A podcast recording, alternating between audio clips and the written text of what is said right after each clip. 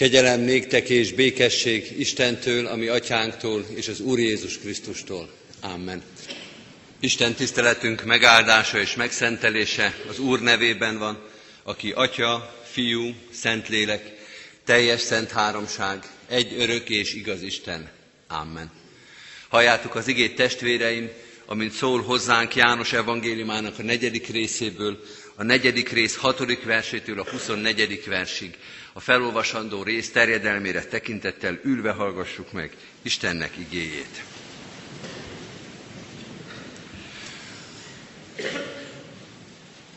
Ott volt Jákob forrása.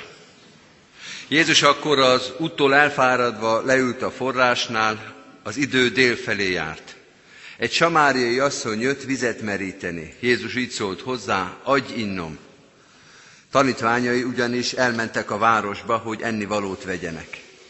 A samáriai asszony ezt mondta, hogyan, te zsidó létedre tőlem kérsz inni, amikor én samáriai vagyok? Mert a zsidók nem érintkeztek a samáriaiakkal. Jézus így válaszolt, ha ismernéd az Isten ajándékát, és hogy ki az, aki így szól hozzád, adj innom, te kértél volna tőle, és ő adott volna neked élő vizet. Az asszony így szólt hozzá, Uram, merítőedényed sincs, a kút is mély, honnan vennéd az élő vizet? Talán nagyobb vagy te atyánknál, Jákobnál, akitől ezt a kutat kaptuk, aki maga is ebből ivott, sőt fiai és jószágai is.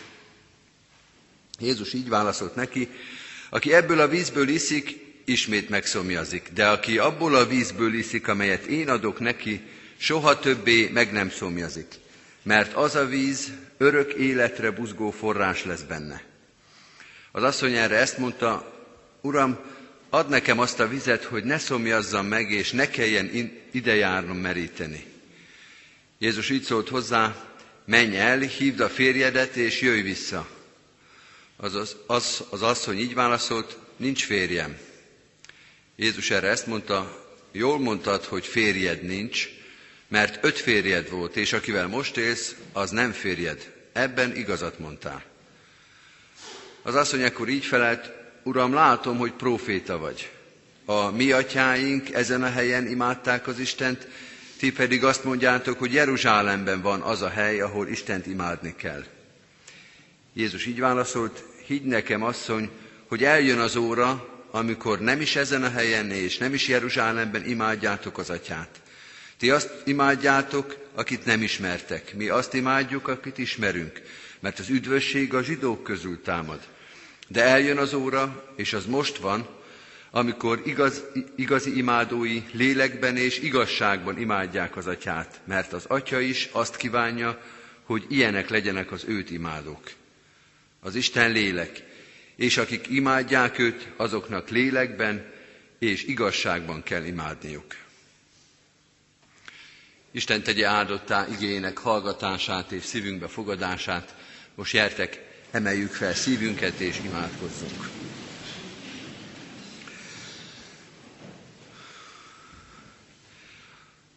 Urunk, mi is szeretnénk rátalálni a helyre, az időre, az alkalomra, amikor téged imádhatunk, téged tisztelhetünk, téged hallgathatunk. Add, hogy a mai óra ilyen lehessen. Nem az óra és nem a hely, hanem a te jelenléted az, amely egy pillanatot, egy alkalmat, a veled való találkozássá tehet.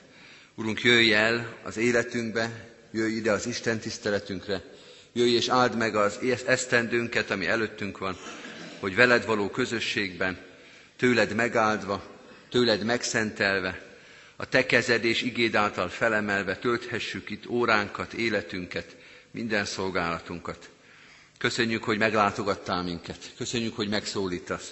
Köszönjük, hogy találkozhatunk veled, még akkor is, hogyha sok ilyen találkozást, igei alkalmat, sok veled való közösséget elszalasztottunk, elrontottunk már. Mégis igyekszünk megbecsülni azt most is, és ezután is. Legyen a veled való találkozás valóban ajándék, kiváltság, öröm és ünnep, amely bearanyozza nem csak az órát, de az egész hetet, hónapot, az egész életet. Légy itt most, hogy az üzenet, amelyet elkészítettél, az valóban a szívünk közepébe találjon. hogy ne csak emberi szavakat, emberi gondolatokat, hanem a te életet adó igédet hallgathassuk. Bocsáss meg, hogyha sokszor ezt elmulasztottuk, bocsáss meg, hogyha sokszor vakok és érzéketlenek, ha feledékenyek és restek voltunk a te igédre. Legyen most a te jelenléted figyelmeztető, felhívó, kívánságot ébresztő jelenlét, hogy az igédet, az üzenetedet be tudjuk fogadni. Ezért kérjük a te lelkedet, érintsd meg az életünket, a szívünket, nyisd meg ott minden bezárt, beszáradt, befalazott ajtót, hogy eljusson az oda, ahova te szántad az életünk közepébe. Így kérünk, áld meg most a te igéddel, hogy rád figyelhessünk, hogy veled és egymással igazi testvéri közösségbe lehessünk. Amen. Kedves testvérek, az a szentírásbeli rész, melynek alapján Isten szent lelkének segítségül hívásával az ő üzenetét hirdetni kívánom közöttetek. Írva található a felolvasott bibliai részben, János evangéliumának a 4. részében, a 15. versben a következőképpen. Az asszony erre ezt mondta: Uram, add nekem azt a vizet, hogy ne szomjazzam meg, és ne kelljen ide járnom meríteni. Eddig Istennek írott igéje.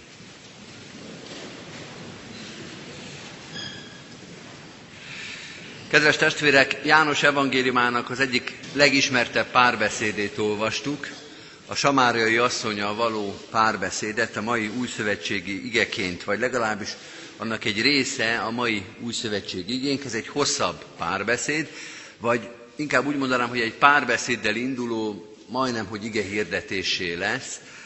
Egy érdekes jelenet, van egy párja is, egyébként a János 4 előtt a János 3, a Nikodémussal való párbeszéd, ami sok mindenben különbözik ettől, de nagyon sok minden hasonlóság van a két párbeszéd között. Mind a kettő méltán híres, és méltán lett igehirdetéseknek, igei választásoknak az alapja, mert nagyon fontos, szinte szállóigeszerű, emblematikus igék vannak ezekben a bibliai történetekben.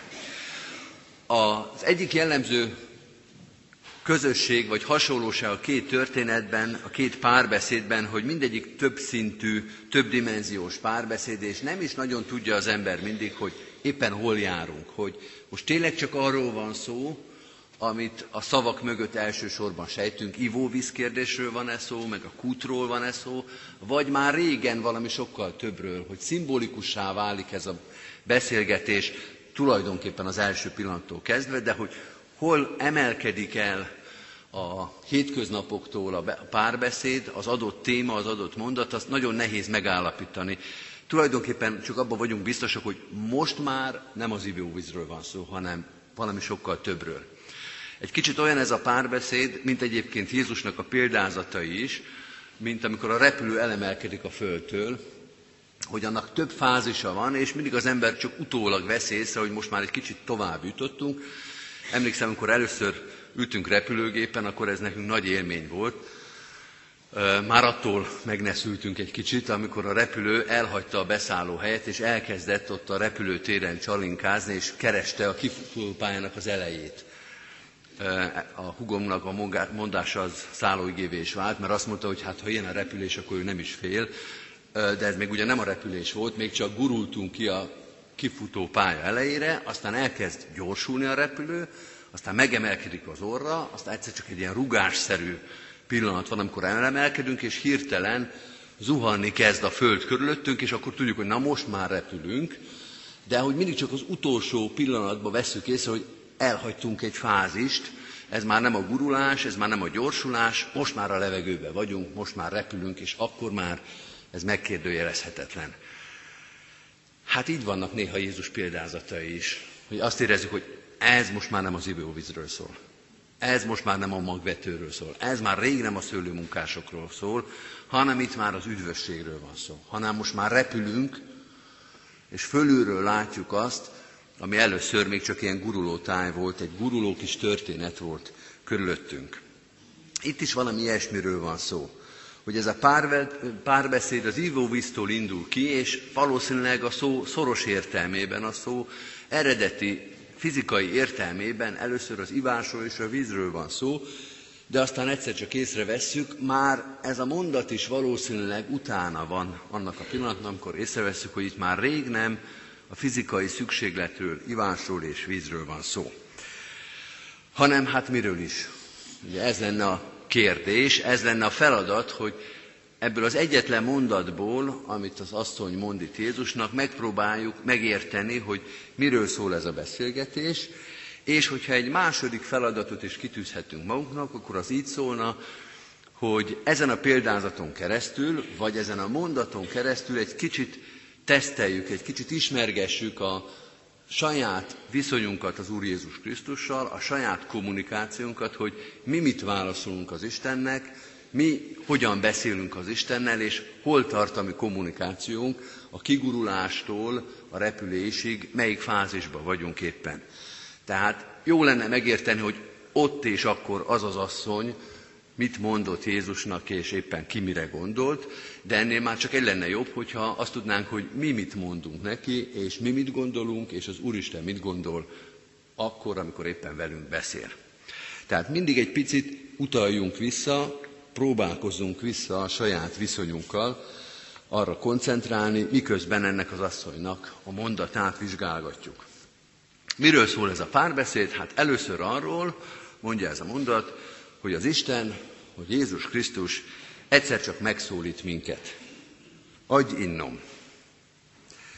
Az első pillanatban még nem lehet tudni, hogy ez az Úristennel való párbeszéd lesz, mert mindenki más is így kér vizet. Mindenki más is. Minden más helyzet is így kezdődhet, hogy adj innom. Elindul egy olyan jelenet, egy olyan párbeszéd, amelyet az Úristen kezdeményez, de az első pillanatban még valószínűleg ezt nem ismerjük fel. Adi is azt mondja, ugye, hogy csendesen és váratlanul ölel át minket az Isten. Egyébként van, amikor nem csendben és nem váratlanul, hanem nagy harsogással és nagy csindadratta közepette, vagy nagy vihar közepette, vagy sok-sok imádság után, és nem váratlanul, hanem éppen nagyon vártan és óhajtottan szólal meg az Úristen. Azt gondolom, hogy nem a csendesség és nem a váratlanság az, amelyik fontos, hanem a személyesség. Az a személyes hangvétel, ami itt is megjelenik. Adj innom. Az a személyesség, amikor nem lehet eltéveszteni, hogy most rólunk van éppen szó. Amikor az Úristen megszólít, az nem ahhoz hasonlít, mint amikor az ember egy újságcikket böngészik, vagy szörföl az interneten, vagy egy körimélbe beleolvas, de még csak nem is olyan, mint amikor SMS-t kap, és megpróbálja kibogozni abból a 160 karakterből az életét, az üzenetet, hanem az valami nagyon személyes, nagyon jól érthető, mással össze nem téveszthető párbeszéd. Amikor nincs is ott más tulajdonképpen, még ha fizikailag jelen is van, de nincsen más, csak te, meg csak ő. A történet azzal kezdődik, hogy az Úristen megszólít, és csak ő van ott, meg csak te vagy ott. Az első kérdés az, hogy ez megvan-e, ez az élmény, hogy ezt ismerjük-e, hogy visszaemlékszünk-e az elmúlt hétből, vagy az egész életünkből erre a párbeszédre, vagy ezekre a párbeszédekre, amikor csak ő van, meg csak te vagy. Mert ha ez megvan, akkor lehet a második lépésre tovább menni. A második lépés az, hogy az ember válaszol az őt megszólító Istennek. Ez egy kijelentő mondat, de tulajdonképpen először kérdést jelent, hogy válaszol az Isten? Bocsánat, válaszol az ember? Válaszol az Isten megszólítására a megszólított ember. Gyermekkoromban volt egy könyvsorozat, amit nagyon szerettünk, újra kiadták már, Janikovszky Évának ezek a négyszögletes gyerekkönyvei, biztos sokan ismerik, abban volt egy ilyen, hogy felej szépen, ha kérdeznek. Arra szocializálni, tanítani a gyereket, hogy a felnőttekkel is, a nála nagyobbakkal is bátran, érthetően kommunikáljon, válaszoljon. Ezt minden gyereknek meg kell tanulni, mindahogy minden embernek meg kell tanulni, felelni szépen az Úristennek, hogyha az Úristen őt megszólítja. Ez ugyanolyan nehéz, és ugyanúgy tanulni kell, mint a gyerekeknek, hogy a felnőttekkel hogyan beszéljenek. Nem mondom, hogy az elsőre megy, lehet, hogy csak a sokadikra, de egyszer az embernek válaszolnia kell az Istennek. Ez a textus tulajdonképpen ezt mondja második gondolatként, hogyha egy picit másképpen fogalmazzuk meg, hogy jó lenne beszédbe elegyedni az Úristennel. Jó lenne beszélgetni Krisztussal. Nem könnyű, nem biztos, hogy előszörre sikerül, nem biztos, hogy az ember fölfedezi, hogy már régen szólongatja őt valaki, de mégiscsak ezt kellene. Lehet, hogy az elején az ember ettől elmenekül. Lehet, hogy nem meri fölvállalni ezt a konfliktust, ezt a találkozást, hogy nem tudja, hogy és akkor mit mondjak, vagy akkor miről tudnánk mi az Úristennel beszélni. Megint egy emberi példa jut eszembe, Eszterházy Péter írja a kitelepítésükről, őket kitelepítették ugye az 50-es években, hogy az ő nagyapját is velük együtt telepítették ki, aki egyébként korábban miniszterelnök volt az országban. És berakták őket egy kulák családhoz, hogy egymást büntessék ott a nagy 50-es években, és hát próbált ez a két társaság egymással valahogy kommunikálni. És egy kommunikáció az mindig félrement, amikor a nagypapa próbálta, a volt miniszterelnök nagypapa próbálta a háziakat megszólítani, és kereste azokat a tárgyilagos témákat, amivel ő, a volt miniszterelnök arisztokrata, tudna egy paraszt gazdával beszélni. Mindenféle mezőgazdasági témákkal próbálkozott, de a háziak azok elszaladtak. Mind a bakfisok elkerülték ezt a kommunikációt, mert nem tudták elképzelni, hogy miről tudnának ők a volt, megbuktatott, megalázott miniszterelnökkel, aki mégiscsak egy valaki, hogy ők mivel tudnának beszélni. Kedves testvérek, sokszor van így ember és ember között, hogy miről tudnék én beszélni vele. Hogy nem jó be tényleg elsonfordálni, hogy elinhalni a beszélgetés elől, és ez ugyanígy van az Úristennel is, hogy az ember az elején még ott tipródik, hogy na jó, megszólított az Úristen, de most mit mondjak neki? Vagy mit válaszoljak? Vagy mit kérjek? Vagy hogyan tudnánk mi ketten beszélgetni?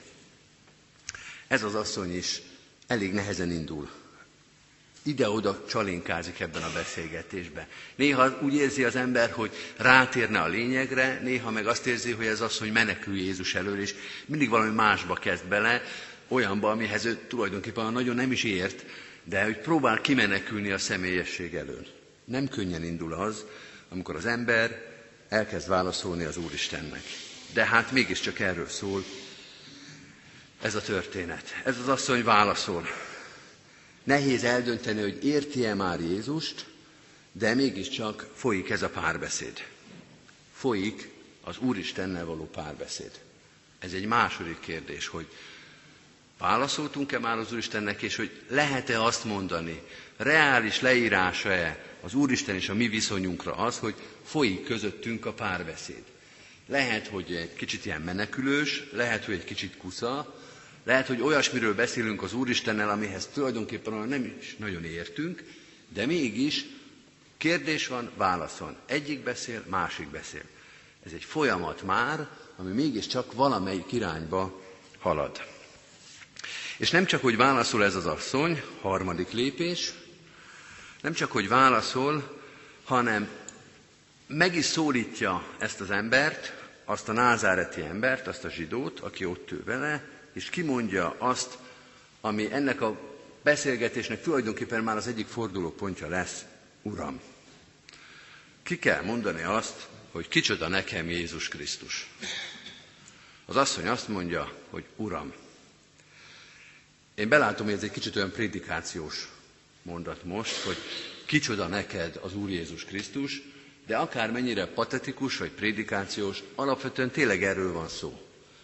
És még akkor is arról van szó, hogyha abban még egyelőre biztosak lehetünk, hogy amikor az asszony itt azt mondja, hogy Uram, akkor még csak a protokollnak felel meg. Akkor még tulajdonképpen nem azt mondja, hogy te vagy a megváltóm, hanem megszólít egy mestert, egy rabbit, egy számára tisztelendő embert. Még egy embert szólít meg, tehát ez az Uram, ez még nem az az Uram, amit majd Pál apostol fog mondani, hogy nem mindenki, aki azt mondja, hogy Uram, Uram, meg csak úgy mondhatjuk ki, hogy Uram, hogyha erre a Szentlélek indít minket, lesz majd egy olyan megszólítás is. Ez az asszony is fogja azt mondani, hogy nem ezéje a Krisztus.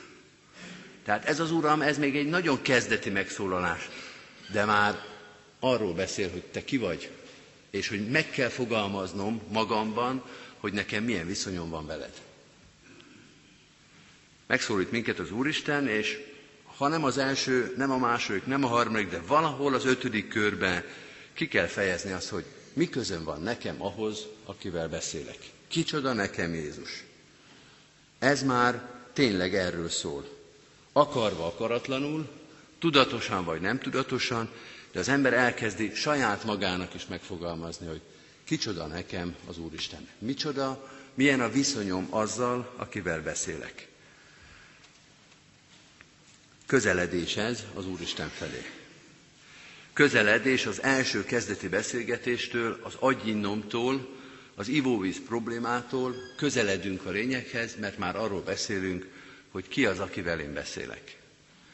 Csak zárójelben jegyezzük meg, hogy ebből a beszélgetésből nem következik az, hogy minden folyamat, amit az Úristennel lejátszunk, az közeledés. Mert ennek megvan a fordítottja is. Az az érzés, hogy mi egyszer már beszéltünk az Úristenről a lényegről. Mi egyszer már beszéltünk az Úristennel a lényegről is, de már régen nem arról beszélünk. Lehet az Úristentől távolodni is. Lehet az az érzése az embernek, hogy már régen nem őszinték az imádságaim. Pontosabban, már régen nem is imádkozom. Van valamilyen viszony az Úristennel, mert én gondolok rá, meg biztos ő is gondol rám, de templomba nem járok, igehirdetést nem hallgatok, imádkozni nem imádkozom, néha egyet sóhajtok, de most már csak ennyi. Tehát a viszony az nem mindig közeledő. Itt most az, meg azt reméljük, hogy majd mindig is az lesz, hogy a kezdeti sekélyes problémától eljutunk a nem ezéje a Krisztus kérdésig, de azért nem minden viszony ilyen. Néha talán hullámos. Azt reméljük, hogy nem csak ilyen lefelé ívelő, hanem utána majd meg elindul fölfelé is. De mind a két esetben, vagy bármilyen esetben ez a kérdés, hogy merről merre tart a beszélgetésünk. Eljutunk-e odáig, hogy megfogalmazzuk, hogy kicsoda nekünk az, akivel beszélünk. Ez már a harmadik lépés, de jön a negyedik, ami tulajdonképpen majd a lényeg lesz, az, hogy nem csak válaszol az asszony erre a kérdésre, vagy kérésre, hogy adj innom, hanem kér is valamit Jézustól. Kér is, ami azt jelenti, hogy bízik is benne. Azt gondolja, hogy van valami, amit ez az ember, ez az ismeretlen, ez az engem megszólító, ez nekem tud adni. Sőt, valami, ami fontos. 15. vers így szólt, Uram, add nekem azt a vizet, hogy ne szomjazzam meg, és ne kelljen ide járnom meríteni. Ez ennek a mondatnak a súlypontja. Ennek az igehirdetésnek a középpontja és fő üzenete.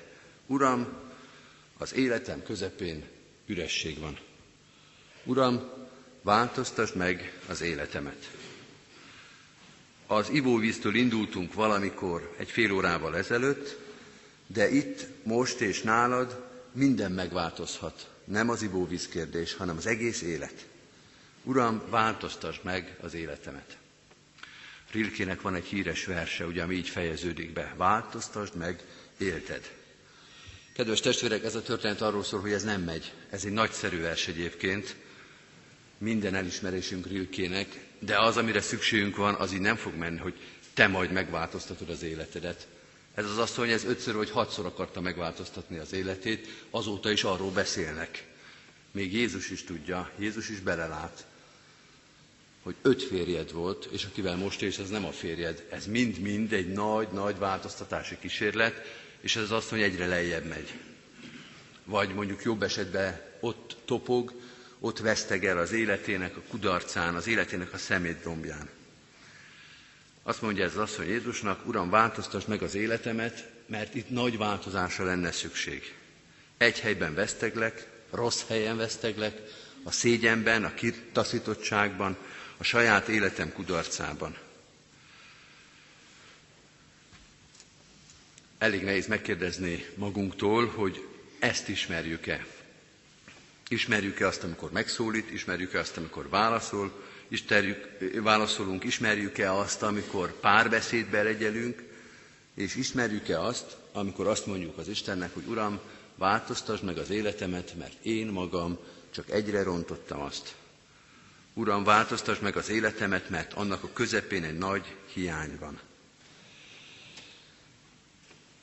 Annyi minden hiányzik az ember életéből, és sok embernek az életéből más-más dolog hiányzik. Tehát nem ugyanaz a válaszunk, amikor hallgatjuk ezt a párbeszédet, nem ugyanott van az a hiány, de az közös, hogy valahol belül, és ott egészen a középen, a lényegi dolgoknál van a hiány, és az is igaz, hogy az ember egy idő után rájön, hogy ha ezt valaki más, valaki nálunknál nagyobb nem változtatja meg, akkor csak becsapjuk magunkat. Most persze új év után néhány nappal az embernek vannak nagy fogadkozásai, meg van ilyen, hogy újévi fogadalom, hogy ezt vagy azt másképpen fogjuk csinálni. De ilyen fejjel az ember már tudja, hogy ez nem változtatja meg az életünk fősodrát. Ez apró, egyébként önmagában lényeges dolgokat tényleg megváltoztathat. De nekünk nem arra van szükségünk, hogy lefogyjunk, meg hogy megtanuljunk egy új nyelvet, vagy hogy megpróbáljunk a munkahelyünkön változtatni, hanem az, hogy az életünk általában változzon meg. Uram, add nekem ezt az élő vizet. Ennél kevesebb, ennél kisebb, ennél lényegtelenebb kérdésre és válaszra itt most nincs is lehetőség. Kedves testvérek, a textus, amit felolvastunk, a változásról szól. Sokszor úgy jön az a változás, az életünknek a megváltoztatása, hogy nem is vesszük észre, vagy előre nem tudtuk, hogy ez lesz majd belőle. Sokszor úgy jön az Isten, hogy előre nem tudjuk, hogy majd az Istennel fogunk találkozni. Hogy nem sejtjük előre, hogy ez tulajdonképpen az Úristennel való párbeszéd, amit elkezdtünk. De jön. Ez az ige azt mondja, hogy de jön, és még egy samáriai asszonyt is megtalál. Pedig Jézus és a samáriai asszony között rengeteg fal volt. Sok prédikáció kezdődik ugye ennek a taglalásával, hogy mennyi minden választotta el Jézust és ezt az asszonyt. De Jézus ezeken a falakon áthalog, és egyszer csak ott van, és egyszer csak megszólít. 2015-ben is egész biztos lesz ilyen beszélgetés.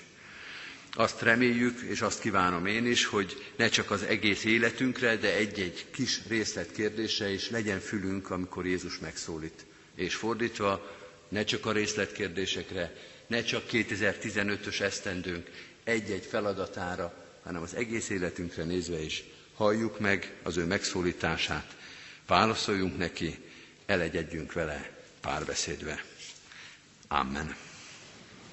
Urunk, te biztos tudod és látod, hogy éppen milyen párbeszédbe vagyunk veled. Mi volt az elhangzott utolsó mondat, kérdés vagy válasz. Meg azt is látod, hogy azt hallottuk-e, hogy komolyan vettük-e a te mondataidat. Biztosak vagyunk abban, hogy te hallottál minket. Hallottad a kéréseinket, a könyörgéseinket, a sóhajtásainkat. Hallottad a háladó imádságunkat, a sok mindent megköszönő, sok mindenért hálát adó, elmondott óévi vagy újévi imádságokat.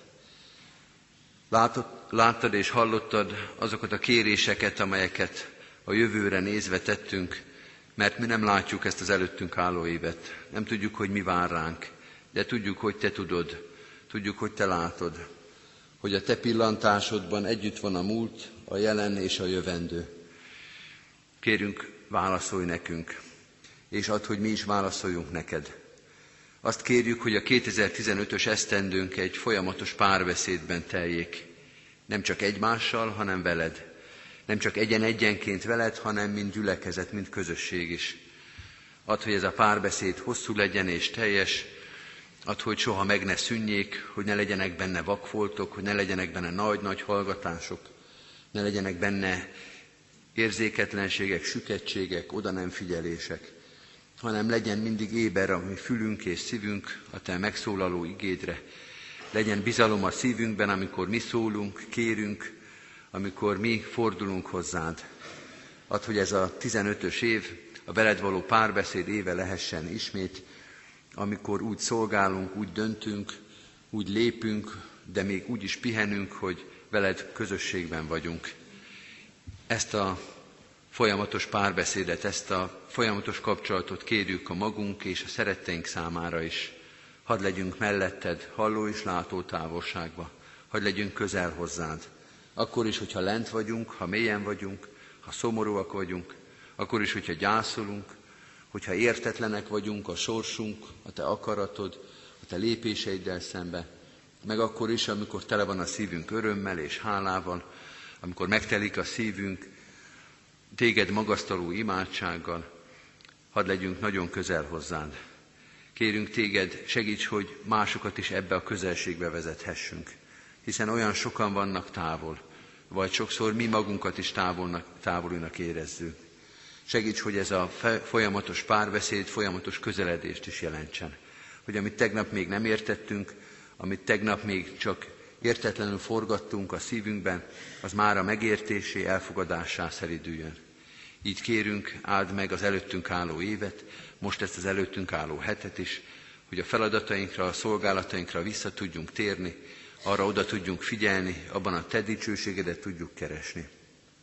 Könyörgünk a szeretteinkért, elsősorban most a gyászolókért, azokért, akik koporsó mellett álltak meg, vagy koporsó mellett fognak megállni.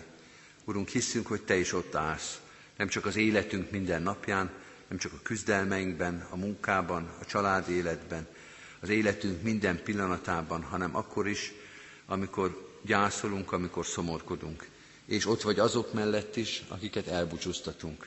Hiszük, Urunk, hogy a te szeretetettől, kegyelmettől a halál sem választhat el. Ezzel a hittel és reménységgel könyörgünk a gyászolóinkért, könyörgünk azokért, akiknek a szívében nagy-nagy szomorúság, fájdalom, gyász van. Urunk, lásd meg ezeket a kereszteket, ezeket a terheket, és vigasztald, erősítsd, bátorítsd azokat, akik erre nagyon rászorulnak. Ugyanígy könyörgünk a betegeinkért. Imádkozunk a kórházban lévőkért, a műtétre készülőkért. Imádkozunk azokért, akik tele vannak szorongással, félelemmel, bizonytalansággal. Urunk, te világosítsd meg az ő életüket, jelenléteddel, biztató igéddel. Imádkozunk a családokért, a megfáradtakért, a betegeinkért, az öregekért, a magányos szívekért különösen is. Urunk, ez a társadalom is tele van terhet hordozó emberekkel. Hidd el, Urunk, hogy mi is szeretnénk segíteni, de hidd el azt is, hogy nélküled nem fog menni. Állj mellénk és segíts, hogy mi is segíteni tudjunk. Urunk, imádkozunk a magyar társadalomért, a városért, amelyben élünk. Imádkozunk a körülöttünk élő társadalmakért, népekért, nemzetekért. Imádkozunk a háborúságban, a szomorúságban, a torzsalkodásban élőkért. Urunk, simítsd ki az életünk sok-sok gyűrödését, szeretetlenségét, békétlenségét. Te adj békét, egymás elfogadását, egymásra való odafigyelést. Jézus Krisztusért kérünk, az életünk, a világ uráért. Gondviselő szereteteddel és kegyelmeddel maradj mellettünk. Amen. Most vigyük egyen-egyenként is Isten elé imádságainkat.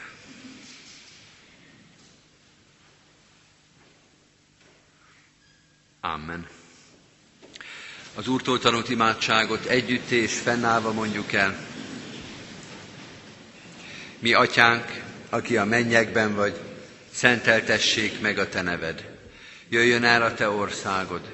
Legyen meg a te akaratod, amint a mennyben, úgy a földön is. Mindennapi kenyerünket add meg nékünk ma, és bocsásd meg vétkeinket, miképpen mi is megbocsátunk az ellenünk vétkezőknek. És ne vigy minket kísértésbe, de szabadíts meg a gonosztól, mert tiéd az ország, a hatalom és a dicsőség mind örökké. Amen. Mindezek után Istennek népe, áldjon meg titeket az Úr, és őrizzen meg titeket. Világosítsa meg az Úr az ő orcáját ti rajtatok, és könyörüljön ti rajtatok. Fordítsa az Úr az ő orcáját ti reátok, és adjon békességet néktek. Amen. Záró énekünket énekeljük, a 282. dicséretünket, annak az első és az 5. versétől a 8. versig terjedő részeit, tehát az első, 5., 6., 7. és 8. verszakokat. Az első verszak itt kezdődik, nékünk születék mennyei király.